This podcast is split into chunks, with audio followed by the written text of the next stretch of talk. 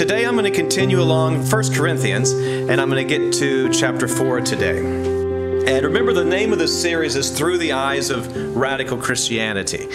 And that's the eye, that's the, the, the frame that I'm making for this whole thing. And, and I'm doing that on purpose that a lot of times we can just pre- pre- preach to others and to different audiences in different ways, but I'm trying to, to look at my life of my journey of being kind of in radical Christianity, and these concerns come out of that. Um, so let's start with a word of prayer, and then we'll come to chapter 4. Dear Heavenly Father, we thank you for the Word of God, and we, we ask for your power to be f- revealed and to let loose from the power of your word. You've said that you would not let your word just be brought out and that it would accomplish what you the reason why you sent it. So God, I don't know who is here or if it's just me, but Lord, I pray that the that the benefit of hearing this word preached at least that your word parts of it, O oh God, would fulfill its purpose. So I pray that I can be in, in walking in harmony with the Holy Spirit. Be here, we pray, Lord. It's in Jesus' name, amen. So today, I kind of skipped a little bit of the end of chapter 3 because he's just continually, Paul has been continually going down this whole route of stop being so proud, um, stop thinking you're something that you're not, and stop dividing amongst yourself and all that. And Paul's been hitting this for three chapters. And it kind of ends here in chapter four. And I kind of, in my, the way I read it, it's, he's, he's finally getting to a little bit of the personal stuff that's going on there in Corinth of what, what he's dealing with. You know, it's interesting. I have said this before, but I, the older I get, the, the different ways that I read Paul. And I read him a little more defending himself, a little more irritated. And i don't even know if that's right but I, I, see the at least i see the passion in him. And i see it in this chapter in particular one of the ones that it really seems to come out because what he's going to do today is really jump on the radical hyper spiritual. so I'd like to name this message in 1 Corinthians chapter 4 Paul's warning to the hyper spiritual. And if there's anything that I've had to deal with, even in my, my own experiences and the experiences of radical Christianity, it's dealing with the problem of, of hyper spirituality. The tendency that I've found is that it's we, we tend to read these scriptures with always you in the victor seat the victory seat and, and you know the rebuke is somewhere else. And so it's it's healthy like when you read different parables you know who are you in the parable? You know like with the um, uh, prodigal story. You know, are you the older brother? Are you the prodigal? Are you Jesus? Which one are you? And it's good to flip those around different ways. And I think this passage is really healthy to do that with. And we just tend to always see ourselves as the uh, the the hero of the story. I, it reminds me when I was in high school, uh, we had this. I forgot his name, but I was trying to think of it this morning. But I had this. We had this act uh, student, uh, you know, one of the one of the guys in the school, and we did the class play, which I think was Oklahoma. Every high school constantly does Oklahoma, you know. And um, and I remember this this guy. He did a real good job with that, and he and he wanted to go on and be an actor. And I remember he got this role as an extra there in Dallas um, in RoboCop. And, and if probably none of you have ever heard of RoboCop. But RoboCop was a movie out in the '80s, you know, that uh, that was like this. I don't know. RoboCop that would go around doing things. I don't know, crazy. Anyway, he had this role that was literally maybe two and a half to three seconds, where um, RoboCop comes out of a door and he's there and he goes like and that's it. And that's it, the whole thing. He's like an extra in the movie. And and he was running to us and telling us, man, you got to see this movie. It's it's about me. I got this role. It's awesome. And the way he was talking about it was like you would think that this guy was Robocop himself. He was just some guy in the extra, you know. So Paul continually through these three chapters, and I think really gets it into here, know, we got to know ourselves and, and, get the delusion out of you um, if we're going to ever be used of God. I've said it before God cannot change the person that we're pretending to be. God cannot change the person we're pretending to be. You have to know yourself. That phrase, know thyself, it was a big Greek phrase. Matter of fact, if you look at Corinth, I showed you on the map before, um, if you look at Corinth, right across the water from Corinth would have been Delphi. And Delphi was a really important place for, for ancient Greece. As a matter of fact, there was an old um, Greek myth the Christians wouldn't have accepted, but the, the common people would have thought that Zeus let out two eagles. And these eagles were to go around the whole earth and come to find the very navel of the world. And that navel was Delphi. And so it was right across the, the bay from, or the, the Gulf there from Corinth. And across the, one of the main things there was, was platted the, the words, Know thyself. Um, and, and you hear this picking up, several of the early Christians speak of this and, and this concept, and it's good. And, and, and so here, Paul is like through this passage in chapter 4, going between who do you think you are? And know yourself. And who do you think you are? It seems to be kind of like what comes out of that. And I think it's healthy for us to flip the, the roles and to put ourselves into the smarty pants and to the hyper spiritual and let that rebuke sting. Um, you know, again, if I think of the, the groups that I've been with in my life since my conversion, and, you know, they've all been radical renewal groups, and I praise the Lord for that. Uh, from 10 years with David Bercot, you know, um, then there was the charity churches, the uh, radical uh, Hutterites that are here today. Thank you very much. Uh, uh, and all of those were renewal groups. They weren't just the the, the you know the the status quo uh, regular Mennonites, regular Hutterites, regular, but they were always these radical groups. And here today, you know, um, uh, we're with we're with this radical group, and I love that. It's me. It's my people. I like it.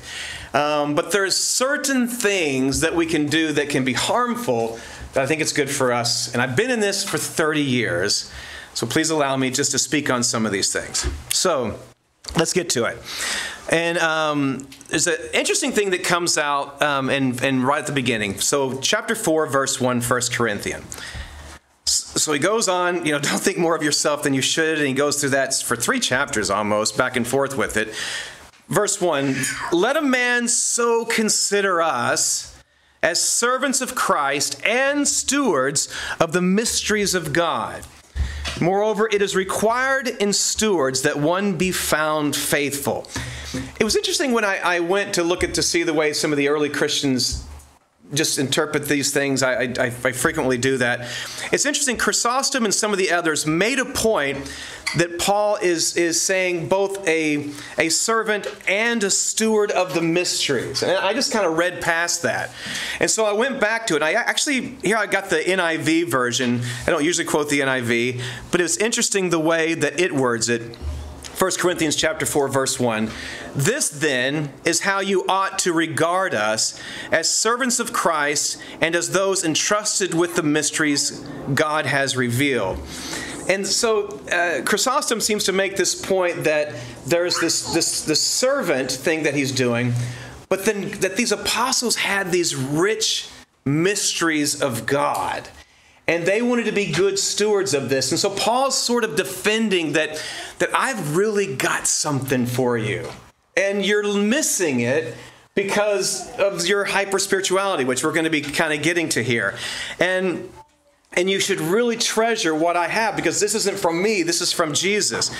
And there's a passage in 1 Timothy 3 9 that has to do with the deacons that I wonder it could be related. 1 Corinthians, excuse me, 1 Timothy 3 9, speaking of one of the qualifications for the deacons, it says, holding the mysteries of the faith with a pure conscience. Um, again, uh, that that must keep uh, an NIV that must keep hold of the deep truths of the faith with the clear conscience. So the concept of holding the mysteries of the faith, what does that mean?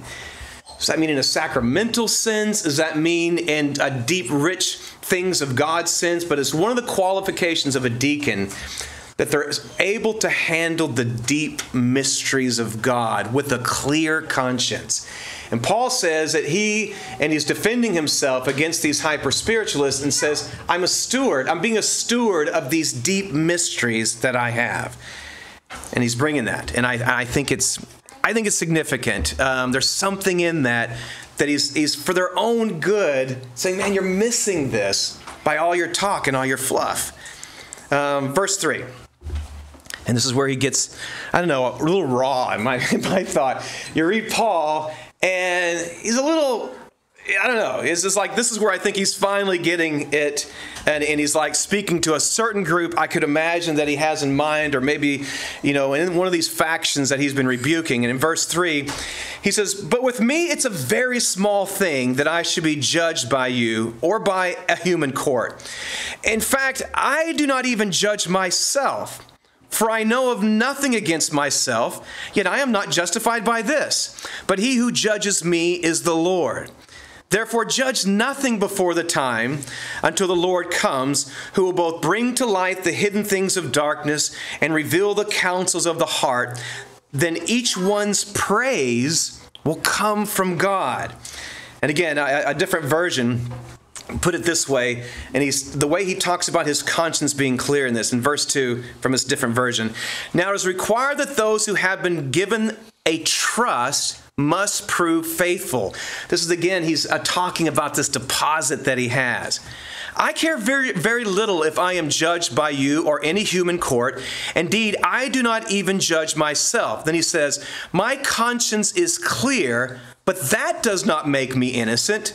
It is the Lord who judges me.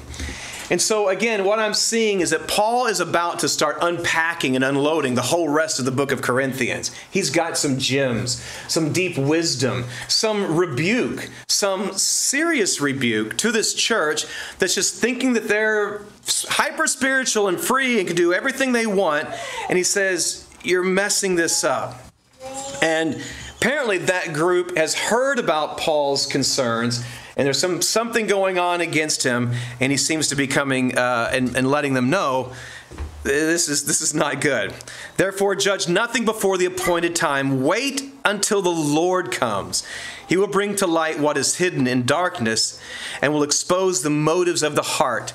At that time, each will receive their praise from God. And I just love this this freedom of conscience that he's walking confidently uh, in his in his faith. There's a there's an early there's a quote that I, I love from the early church. Um, it's by a, a, dispute that was going on between Cyprian and around the year 250 um, and a bishop in Rome called Stephen over the uh, um, the um, whether or not you should rebaptize heretics or not. And they're going back and forth and they're fighting and everything. And then Cyprian ends the discussion and says this you have your letters, and I have mine. On Judgment Day, both shall be read. I'm like, whoa, you know, the the confidence of walking in the fear of God in your ministry and being a good steward of what God has given you is the kind of thing that I see in a statement like that from Cyprian, but even more so from the Apostle Paul. He's pouring out to these people. He's got some hard things to say. He wants to speak this to them, and there's something there that's preventing it, and he's wanting that to, to come out. And he wants to, and here this next, so verse 6 now. He's talking about his character and, and why he maybe feels a little disrespected by them. They don't understand his humility. Um, verse 6 Now, these things, brethren, I have figuratively transferred to myself and Apollos for your sake, that you may learn in us not to think beyond what is written, that none of you may be puffed up on behalf of one against the other. So he, he the, the, stuff that in, before this in chapter three, in the end of chapter three, and talking about him being a servant and and and and not grandiose and all that. He says, "I want you to get that this is the right kind of attitude." And what I'm hearing from you people is not right. It's just not good. And he says, verse seven, "For who makes you differ from another? And what do you have that you did not receive?" Now, if you did indeed receive it, why do you boast as if you had not received it? You know, have you ever been to a, uh, a different culture or could be like even a different church, but particularly like a different political thing in a country or something, and there's someone that you know that's there that's supposed to be like really, really important you know, and you're like, I don't, even, I don't even know who that is. I mean, you know, and sometimes you know some groups and you know this is Pastor so and so, and you're like, and you're like, he's got thousands of followers and all this. Like, who? Or he wrote this book and all this type of a thing. And it's funny how we do this in our world. And I'll give you a warning to radicals, and it's this: there's two ways to rule the world. There's two ways to rule the world. One is to be like, let's say, Alexander the Great or Napoleon or these types of a thing, and, and be conqueror and take over the world with might and power and subdue the world, subdue the earth. That's one way. And in that wake is tyranny and destruction and all those sorts of things. The other is to create a world so small that you remove all the competition. And what I have found in my life is that the wake of, of pain and suffering is, is, at least in that local area, can be just as painful, can be just as, as just as heinous. And so in this concept, he's like, who do you think you are? Who made you better than the other? I mean, who are you? Is the kind of attitude that I see Paul rebuking the, the, the, the church of Corinth there. It's, it's, it's, I've, I've seen like, um, African kings sometimes, and you know, in, in their world, there's like thousands of people that are with them, and and you're looking at them in all the pomp and the different things of, of the tribal the tribal practices and stuff, and you're like, wow, that would be challenging for me to truly understand the magnitude of who these are because to me it's totally out of my culture there's some ethnocentric you know problems there with me but you know what i mean it's just like we do this in our worlds is actually think there's something that's so important to it all. And we don't realize who made you this way. Um, we don't realize. I, I, remember years ago uh, when um, uh, Jimmy Carter was president. Probably a little before most of your time. Okay. And Jimmy Carter was president, and his brother got famous for making a certain product. Remember, did anybody know what his brother got famous for? What is it? What? what? Yeah, beer. Exactly. Billy Beer. Um, it was uh, Jimmy Carter's brother Billy was famous for making beer, and he really rode the ticket of Jimmy Carter in making his beer. And Billy Beer, Billy was on a um, uh, an interview one time, and the the interviewer asked him, "So Billy, do you think that you know that your beer is maybe popular because your brother is the president?" And he was like, Are you kidding me? my beer is great because it's the greatest beer in the world, not because my brother is Jimmy Carter. And it's just so funny how we get a big head so easy in our little worlds and not even realizing sometimes when you do fall into some sort of a, uh, an advantage or something that that goes to our heads so easily paul's rebuking that and getting to it you know, in um, in Revelation 3:17, you think of the way the, the, the, Laodiceans, the whole church was feeling overly confident in this kind of a thing. And Revelation 3:17 says, you know, he's rebuking them, you're you're losing it out because he says, "Because you say, I am rich, have become wealthy, and have need of nothing." but do not know that you are wretched and miserable and poor and blind and naked. And Jesus is really rebuking there in Revelation this, this, this attitude, and you don't get it. And I think Paul is trying, I've got some stuff I need you to hear, and you're not getting it. I need you to get it. All right, so then he gets to verse 8, and I think now we get really to the crux of the matter. He wants to speak specifically to this hyper spiritual group. And wow, does this one really, I think, is, is an excellent point for, for us in the radical worlds, wherever they are. Um, to be that way. There's also, and many of you also from, um, who here also from uh, International Church of Christ background? Yeah, another radical group. Okay, you're, so, you know, you're correcting the regular ones. Uh, some other groups here, maybe some charity people or something like that. There's a lot of different radicals. I think there's other ones, things, and, and there's a common thing that I think we should hear about that. Now, there's a balance in all this, just like David was giving us balance. There's a balance in all this. Um,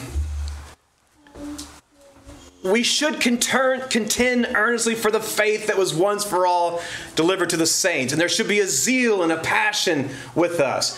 But there should be also a humility, and this is the rebuke to, for us when we're thinking too big of ourselves. So here it is, verse 8. This is where I think he really lets loose. Verse 8. He goes, so you know, he's right after the saying, um, "Now, if you did not, if you did indeed receive it, who do, why do you boast as if you did had not received it?" And he goes on, verse eight: "You are already full, you are already rich." You have reigned as kings without us. And indeed, I could wish you did reign, that we also might reign with you. For I think that God has displayed us, the apostles, last as men condemned to death. For we have been made a spectacle to the world. But to angel, both to angels and to men, we are fools for Christ's sake. But you, you are wise in Christ. We are weak, but you are strong. You are distinguished, but we are dishonored. Wow. I, I, I ponder this. What is it about this hyper spirituality that Paul is so concerned with? And he's hearing this vocabulary and he's hearing this language. He goes, you know, I only wish it was really true. I really wish you were the spiritual. I really wish that you truly did the things that you are claiming you do, then we'd reign with you. But you're not. Your church is a mess. You're a mess, and you need to listen to what I have to say to you. And here's something I've noticed that we tend to do in radical Christianity we judge ourselves by what we dream we want to be. We judge others by, who, uh, by the works of who they are. Let me say that again. So we judge ourselves like, I want to fast 20 days this month. I want to read my Bible three hours a day. I want to have this family devotion that lasts these hours. And all those other guys, that's totally unspiritual, totally ridiculous. But I, this is what I want to do. And somehow, as radicals, we live in this life of aspiration already and yet judge all the rest of people like, who are you? And I think this is kind of the way Paul is getting this is that these people are saying, I'm already rich. I'm already reigned in, in, the end of Corinthians. I've already resurrected. Um, and here he's saying, it's just not true. Who do you think you are? Why are you acting like this? And this kind of. Um, um, this kind of a, of a, of a, of a coming against stru- uh, the, the structure that's there, coming against the authority, coming against the of his leadership because they're hyper spiritual, happens over and over and over, century after century. It happens over and over again. On um, January 21st, 1793, uh, King Louis XIV of France was taken out to the uh, guillotine. And as he addressed the crowd, he um, he was trying to say something in his defense of the French people, and the drums were, were drumming so, so, so much that it was drowning out his, his voice. But then quickly, off with his head, and the guillotine took his head off. But there's something that happened there at that moment, according to the, the, the report, the, the reports of the, of the audience, that, that just shocked all of France, particularly the people that were there. A few of the people that were in the audience could not handle that the king was dead and killed themselves. Some jumped into the, to the river and drowned themselves because of the overwhelming idea that, that the king has been killed. The, uh, from there, we start this whole radical um, um, uh, revolution that was happening by the French, by the by the, the French and people like um, Robespierre and, and was fighting and, and, and, and from one, one head after another until eventually it happened to his head, the radical types of, of vocabulary and language and destruction of all that was there in France was becoming more and more popular. The same thing happened uh, about a century before that uh, when Charles, when, um, Charles I was also killed there in when Oliver Cromwell, and just the, the, the feeling that when he killed the king, what that did to just the feeling of, of the people and all those sorts of things. So, where am I bringing all this particular thing in this radical to? There's something in this rebuke of this radical spiritual language, the breaking down of all norms, the not listening to what the Apostle Paul has to say, that Paul is saying, be careful and listen. Um, one of the books that our, our students read at Sattler that Stephen actually got me, or Stephen and Christian got me interested in, because um, it wasn't in my class. Um, uh, um, Hans Lehmann, I think, was the one that had them read this. And it was the Re- Reflections of the Revolution in France by Edmund Burke. Did y'all read all that, right? Yeah. And I really got it. Yeah, Marcus didn't like it. That's what I heard. That. Okay, so I.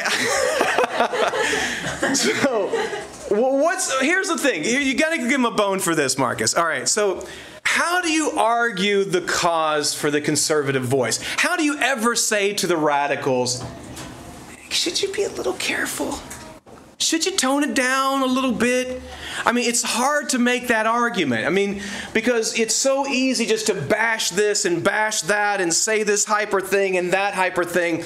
And in the midst of that, sometimes when the smoke clears, we realize, wow, what happened?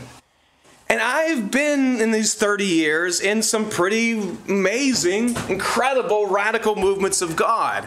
And I don't regret it. I'd do it again. I think I do it again. And as I as I went through those things, I love the experiences that I've had, but I think, wow, I would have said some things a little more cautiously. So there's some quotes that I took from that book. If you don't mind, it's it's totally a rebuke. Uh, so it's Edmund Burke now is in England.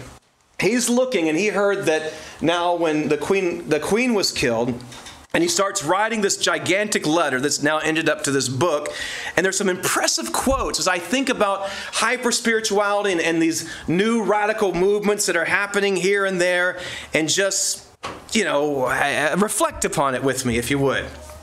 Um, now, he didn't say that we shouldn't change things. He does say, nothing turns out to be so oppressive Oh, wait, no, excuse me. He says, A state without the means of some change is without the means of its own conservation. We must be able to change. If anyone's trying to make the argument, don't change anything, don't do that, don't do that, you're, you're going to end up dead. You can't do that. A, a movement, a group, a church must be able to have honest reflection and to have change.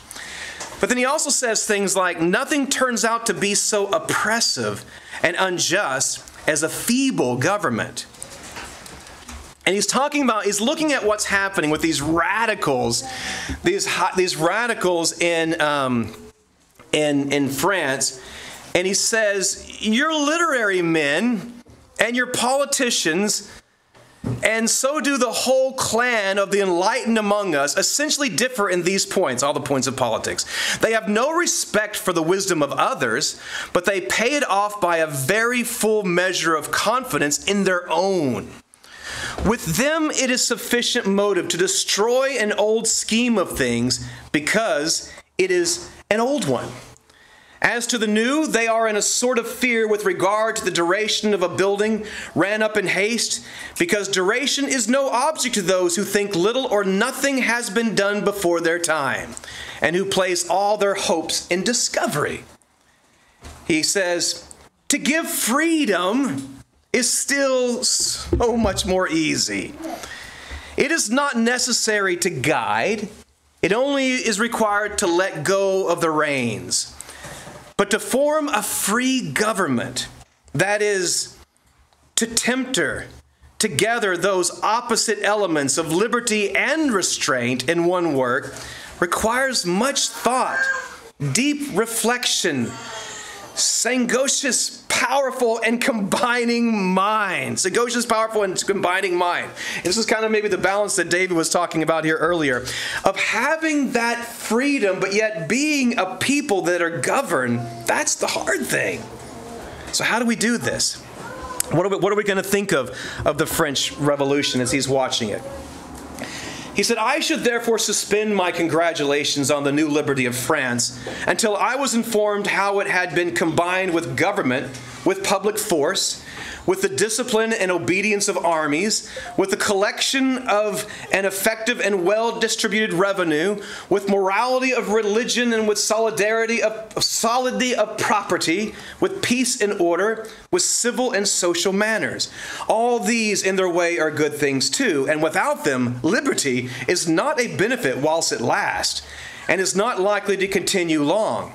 The effect of liberty to individuals is that they may do what they please. We ought to see what it will please them to do. Wait, the effect of liberty to individuals is that they may do what they please. So, we ought to see what it will please them to do before we risk congratulations, which may be soon turned into complaints. In my life, I've seen many people leave old order groups Old Order Amish, Old Order Hutterites, Old Order Mennonites, different groups. And they have, many of them come because they feel that they have been freed from the constraints of that religious system. And I get it, I totally understand it. But it's not until you see the course of their life and what things they're choosing in that new freedom that it really begins to see the heart of it. And this is what he's saying about France. We're seeing this. And so, Back to verse 8. you, these spiritual ones there in Corinth, oh, you're already full. Yeah, you, you've got everything you need. You're already rich. You've reigned as kings without us. And indeed, I could wish you did reign, that we also might reign with you. Do you, do you get what I'm saying? Um, our words, our thoughts of ourself, they can be so diluted.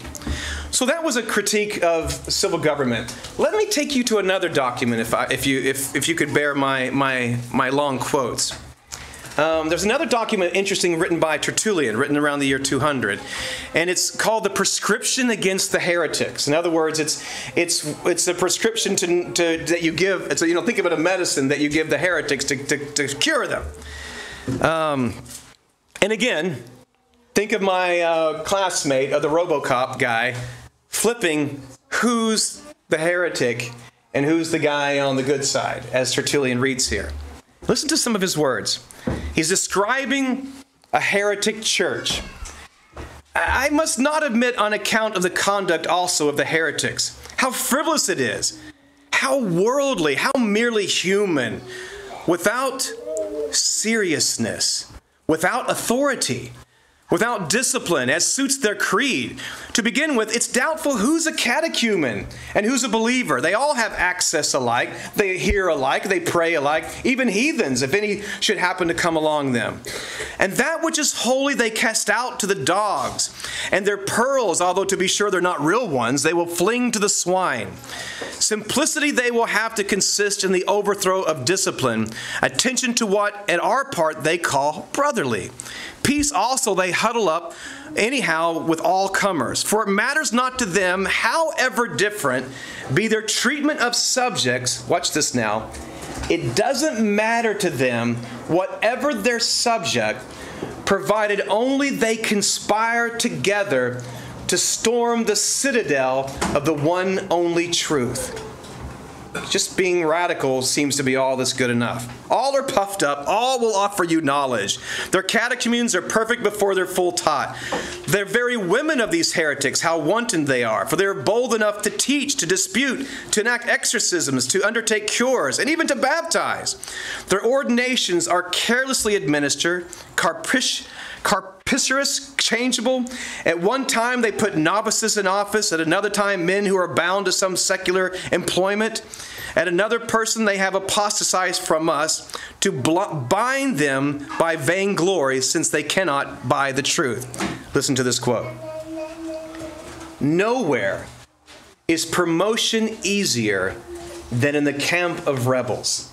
Oh, you think of all the passion people have for ministry. Men will do a lot and thinking they're going to be in some sort of position of authority and, and maybe all it's a man thing. I don't know. Do women have this problem? I don't know. Sure it's a man thing. Nowhere is promotion easier than in the camp of rebels where the mere fact of being there is a foremost service and so it comes to pass that today one's their bishop, tomorrow another. Today he's a deacon, tomorrow he's a reader, today he's a presbyter, who's tomorrow is a layman. For even the layman do they impose the functions of the priesthood. And so um, I just find this interesting of this kind of a hyper spirituality that he's rebuking to. One more point that he goes to. I've given that quote before, but let me give you this where he goes on because it's interesting in context with our writing today of Corinthians. He goes on, But what shall I say concerning the ministry of the word? Since they make it their business not to convert the heathen, but to subvert our people. This is rather the glory which they catch at, to compass the fall of those who stand, not the raising of those who are down. Accordingly, since the very work which they purpose to themselves come not from the building of their own society, but from the demolition of the truth, they undermine our edifices that they may erect their own. The consequence is that they more easily accomplish the ruin of standing houses than the erection of fallen ruins. It is only when they have such objects in view that they show themselves humble and bland and respectful. Otherwise, they know no respect even for their own leaders. I am greatly in error if they do not among themselves swerve from their own regulations, for as much as every man, just as it suits his own temper, modifies the traditions he has received after some fashion as the man who handed them down did when he molded them according to his own. I find this challenge really scary. In all the radical groups I've been with, I have found it's a lot easier to find really solid Christians who are wrong on some doctrinal points and get them and build your churches on that instead of putting our energy into winning the lost that are around us. I remember one time back when I was um, at Charity, and it was at our at our heyday when when things were really awesome. I mean, what we saw with the uh, the young people and my own young people and experience that it's genuine, and I don't in any way want to say that it wasn't. It was genuine. But one time I was thinking, and I pondered of all. This was our heyday, and we had Bible schools of 600. Um, how many people are completely from the world, not radical Baptists or Mennonites or Amish or Hutterites or whatever, but you know, right off the world, you know, you know, with all our efforts, we were going street preaching and all those things, and I counted five, five, and I thought that's still, you know, five is good. And now, as I think of even those five, I may be one that are still lasting. It's so much easier and but the work I think that what Christ has for us and is is to win the loss and to do those things. That's why I get really excited when I see like uh, the the Chinese people that are reached at the bridge and the, and the atheists that are brought in and the different ones like that. I get really excited about that. And, and, I, and I rejoice in that. I, I rejoice when I see the, the refugee population and all those sorts of a thing. Does, who does that sound like? And as we go through that. So, verse 8 You're already full. You're already rich. You've already reigned as king without us. And indeed, I could wish that you reign. There's a tendency when we bump into the hyper spiritual for us to cower down and to not stand strong. Um, and I should not say the hype, when we, when we run into the superficial spiritual. Here's an example. In 1940, um, there was a whole group of Mennonites that had gone to Tanganyika, Africa, to um, preach the gospel there and wanted to get involved in missions. And they were there. And, and in six years, six years of solid work there in Tanganyika, they had 10 churches and 100 baptized members. 1940, six, you know, and so that's pretty good. But they ran into a group of people they ran into not just a group of people, but a massive wave of people called the East African revivals. And this was thousands and thousands and thousands of people that were being converted. And there was lots of this movement. There was lots of different manifestations of, of the gifts, and there was different things. And it was sweeping East Africa, one of the largest revivals in history. And these guys from Lancaster County were over there going, oh, we've always been doing it completely wrong. These guys have the right doctrine. These guys are much more spiritual. And then I, I, would, I, I took a time where I, I, read the letters, where the, where the missionaries were speaking back to Lancaster County, and you're reading the bishops speaking back to them. And both of them, I'm like, huh. It's like the, and of course, you know, communication would have been hard in these times, but the stuff said back and forth just broke my heart, and all of it was set aflame by sort of this hyper spiritual language that they were like, wow, yeah.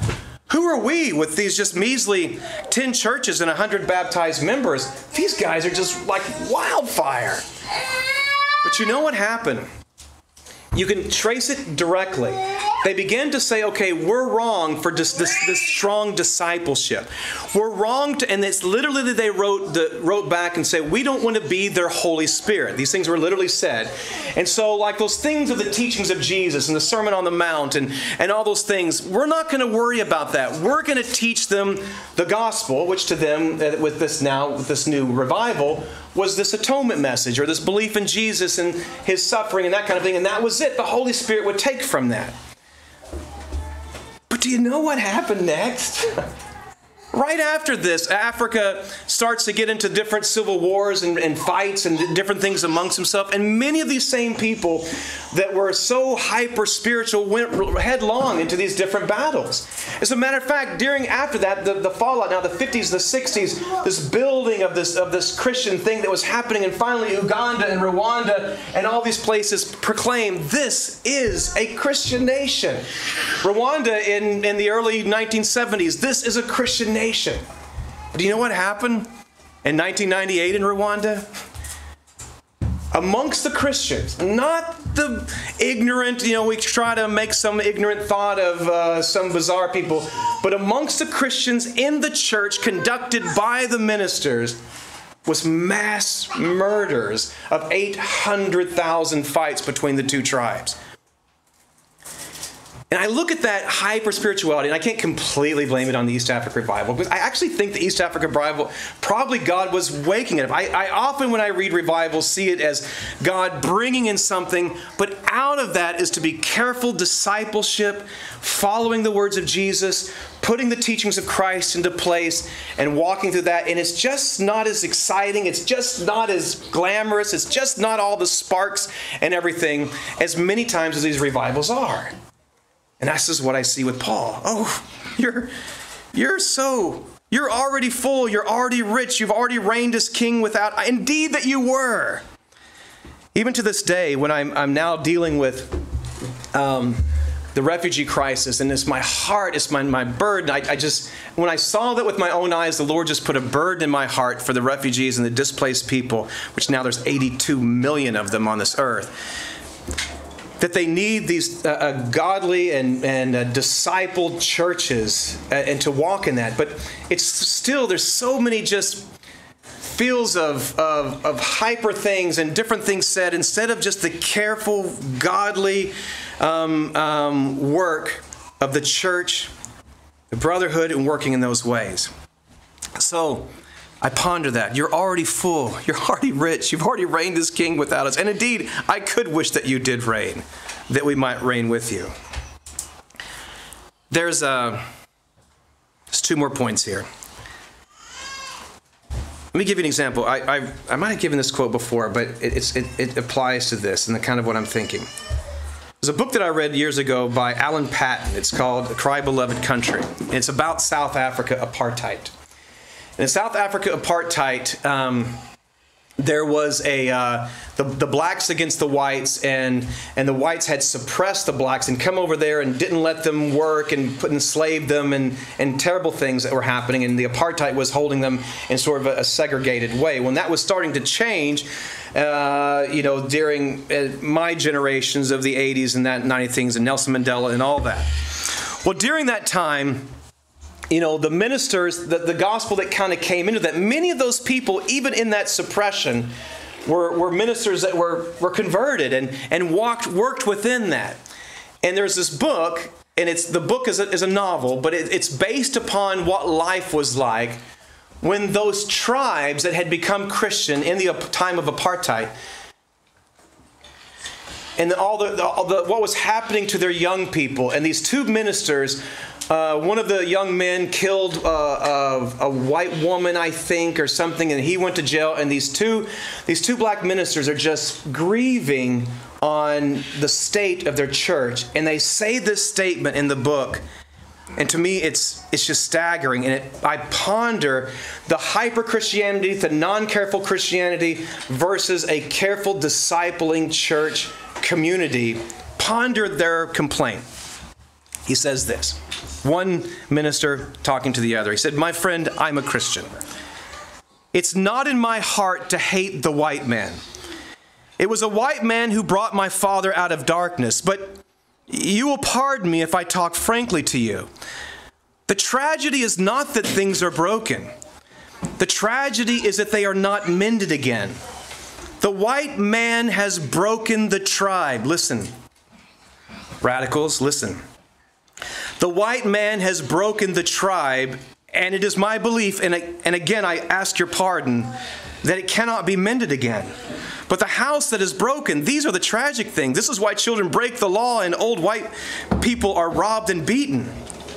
He, he wipes his hand across his brow and says, It suited the white man to break the tribe, he continued gravely.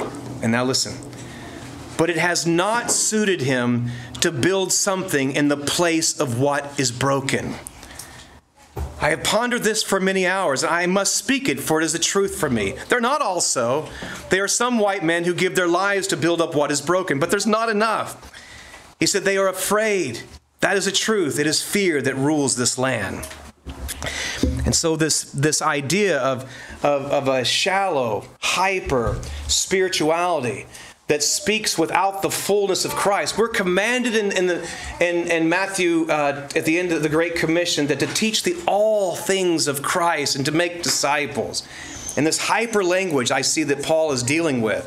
And it's so easy for us to get caught up in a hyper spirituality without this stuff of what follows.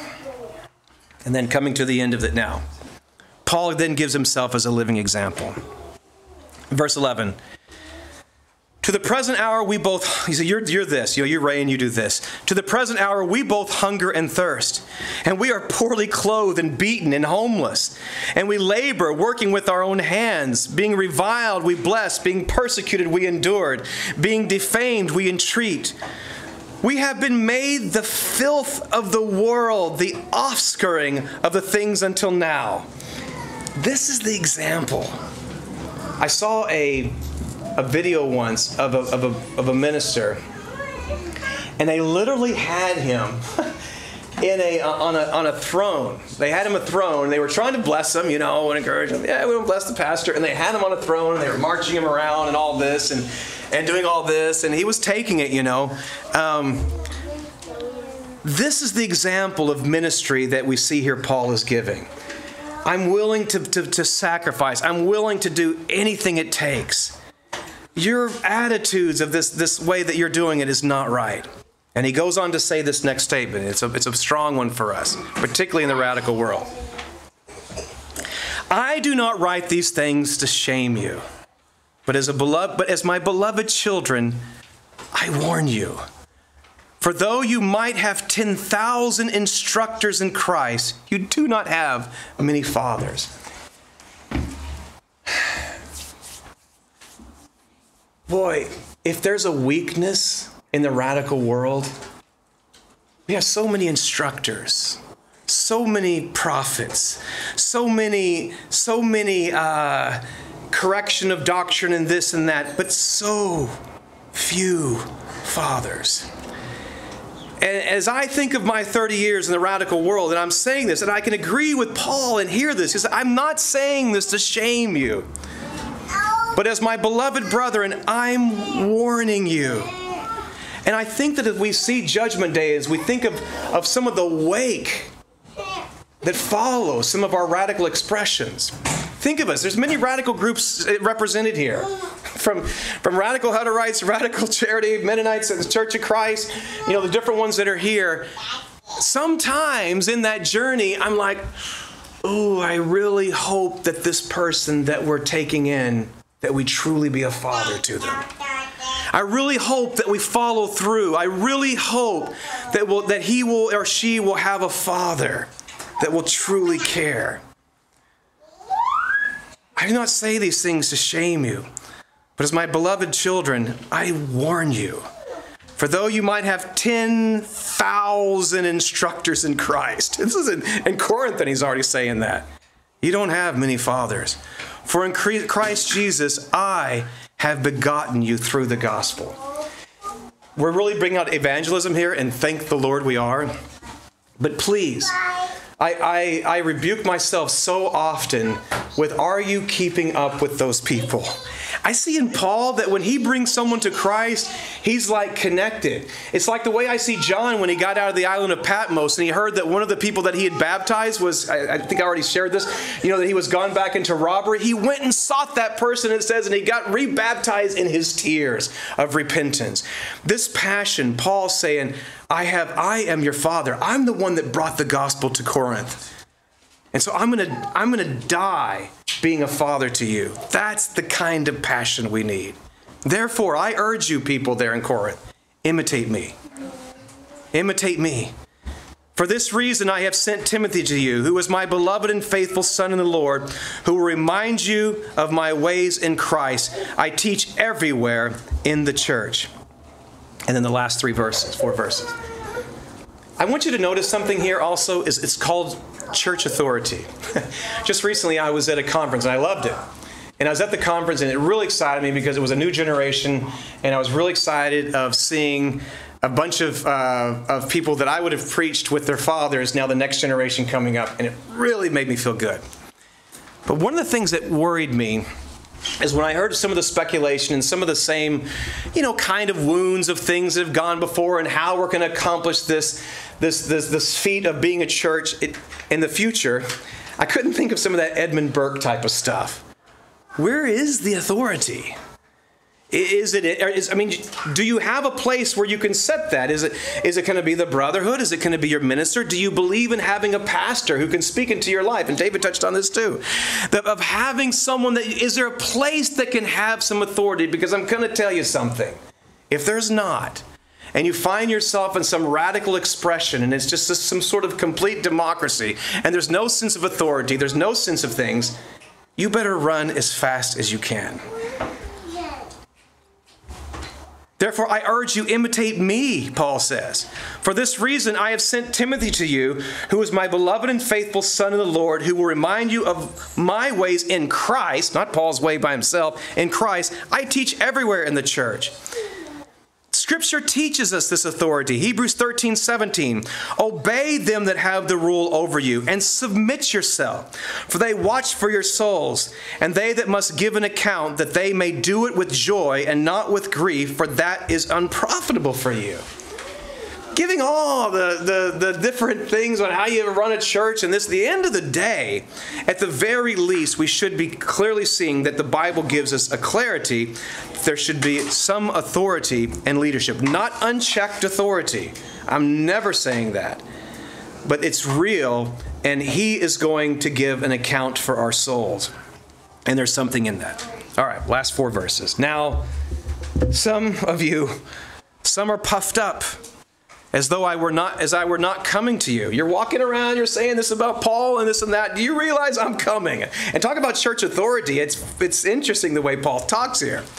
But I will come to you shortly if the Lord wills, and I will know not the word of those who are puffed up, but the power.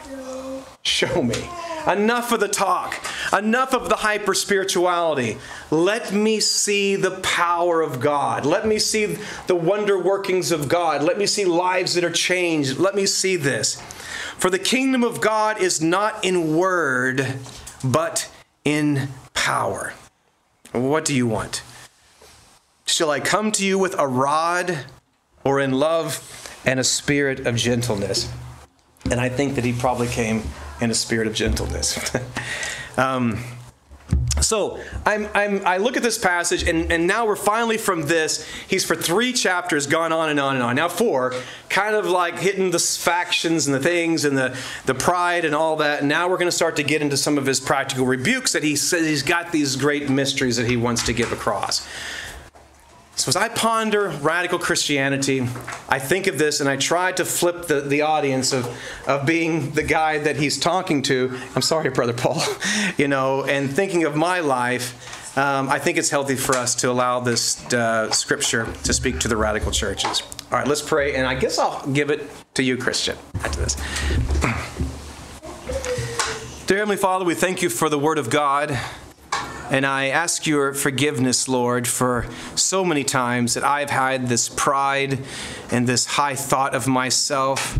I've thought beyond my, my understanding. I've thought too much spiritual language. But God, I want to be real. I want to stand in power. I want to stand by the, the true Holy Spirit within me. So, God, I thank you for this word, and I pray that you would empower us to live it according to your way. In Jesus' name, amen.